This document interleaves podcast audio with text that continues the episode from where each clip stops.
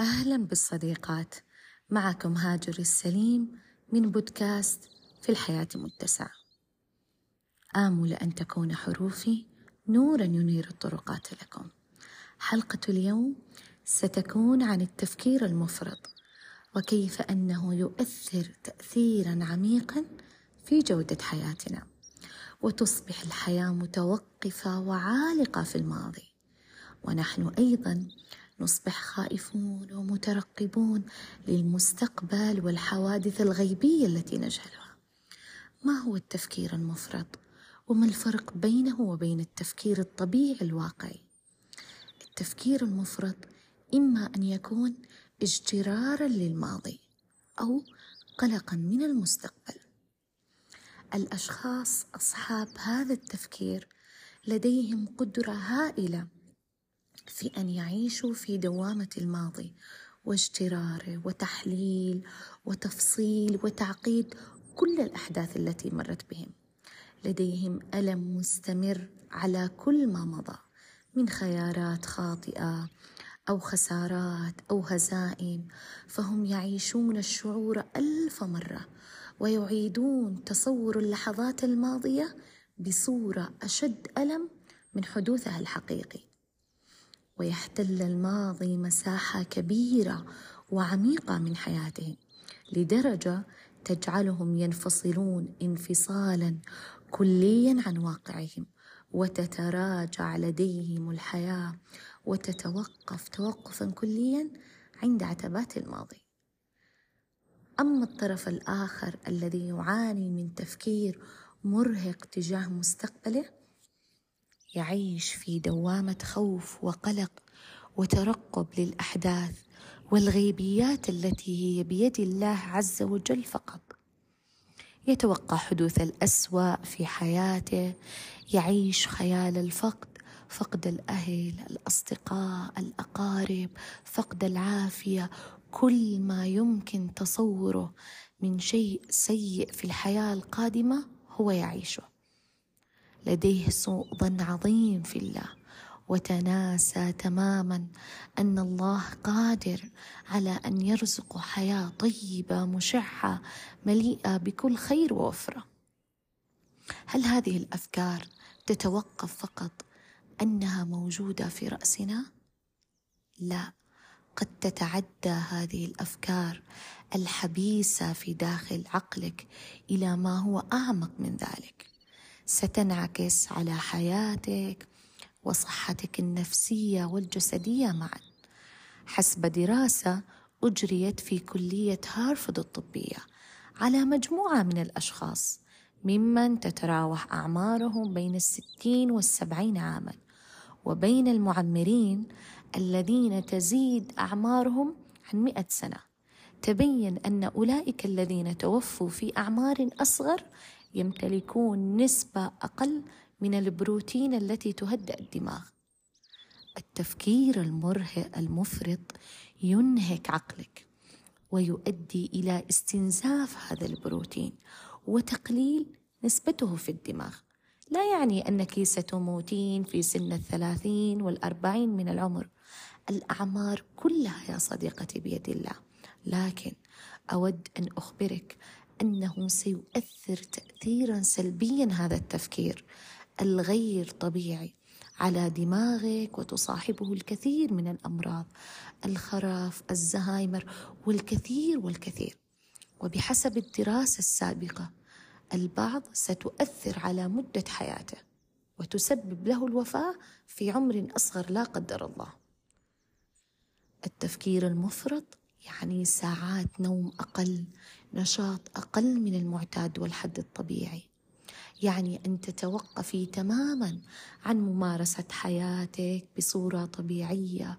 هو شعورك أنك تقفين وسط مجموعة من الأشخاص، هم يسيرون لإكمال الطريق وأنت متوقفة عالقة في مكانك تماما، تعتقدين أن عقارب ساعتك لا تتأخر لا تتحرك، بينما عقارب الساعة تسير وتتعاقب لديك الأيام والليالي، وأنت بذات التفكير وذات القلق.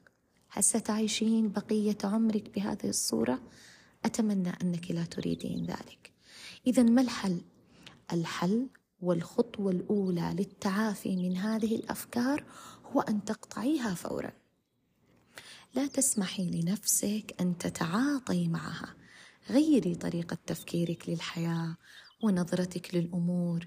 يجب أن تؤمني أنك بشر، ونحن بطبيعة الحال لا تستمر أحوالنا على وتيرة واحدة، نتقلب بين ألم وحزن وبهجة وخوف وقلق، لكن لا نسمح بأن تسيطر هذه المشاعر السيطرة الكاملة علينا. لا نسمح بأفكارنا المزعجة أو السلبية أن يكون لها صوت قوي وعميق يسيطر علينا كليا. تقبلي ظروفك وواقعك وأحبي الحياة، وتذكري أن لديك من النعم والهبات العظيمة ما لا تعد ولا تحصى. لا تعلقي في الماضي ولا تخافي من مستقبل هو بيد الله وحده. سلمي أمرك لله وتوكلي عليه واستهدي بالله، وتذكري أن الله لا يكلف نفسا إلا وسعها. انشغلي في تطوير حياتك وذاتك وعقلك عن التفكير، وكوني دائما ممتلئة في الحياة وساعية إلى تغيير أفكارك السلبية إلى الإيجابية. ابدأي فورا بالتنفيذ برسم خطة جديدة وخارطة جديدة لحياتك، بعيدة كل البعد عن الماضي أو قلق المستقبل. ركزي على مهاراتك وابحثي عن شغفك، وكوني على اتصال دائم بالله وممتنة للواقع الذي تعيشيه. لديك في حياتك من النعم ما لم تركزي عليها، أنت فقط تركزين على النواقص في حياتك وتفكرين بطريقة سلبية في المفقود أو الأحداث التي حصلت لك، وتناسيتي تماما أن تعيش اللحظات الجميلة في واقع في واقعك.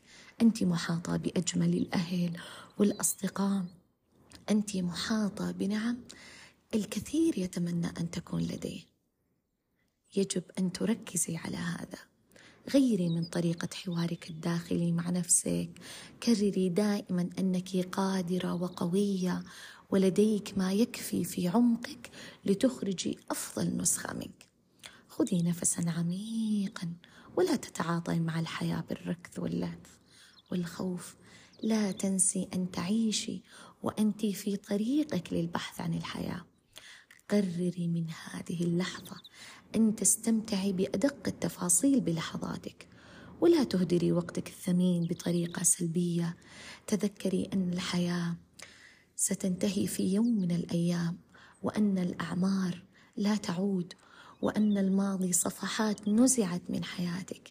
أنت الآن في عمر الزهور، في محطة العشرين والثلاثين والأربعين. أنت الآن قادرة على أن تصنعي أفضل نسخة منك، قادرة الآن أن تعيشي حياتك الرائعة مثل ما تريدين. لما تضيعين هذه الثمرة وهذه الزهرة من عمرك وشبابك في الحزن والبكاء على ما مضى أو الخوف من المستقبل؟ تخلصي من هذه المشاعر، جميعها مختزنة في عقلك اللاواعي وظهرت على السطح. نظفي عقلك تنظيفا عميقا. تذكري أنك الآن ستقودين نفسك إلى الحياة التي ترغبين فيها. لديك الكثير والكثير من الأيام والليالي الرائعة التي في انتظارك لتعيشي بقية عمرك بسلام وأمان داخلي حقيقي. لا تفكري، لا تعمقي في التفكير، فالله عز وجل قادر أن يصنع لك حياة سعيدة طيبة، أن ينسيك ما مضى من آلامك من جروحك، وأن كل ما حدث في الماضي لم يكن إلا خيرة. تذكري هذا جيدا حين تؤمنين بالله عز وجل وتسلمي الأمر كامل له. سينزل عليك الارتياح والطمأنينة، ستعيشي بقية عمرك آمنة مطمئنة. حين نستند على الله لا نستند على كتف بشري، بل نحن نستند على الخالق وحده. لا تخافي من هذه الحياة، ولا تخافي من مشاعرك، ولا تخافي من مستقبلك. فكري جيدا ولا تضيعي الوقت في هذا التفكير السلبي، وابدأي حياتك الرائعة الجميلة من هذه اللحظة.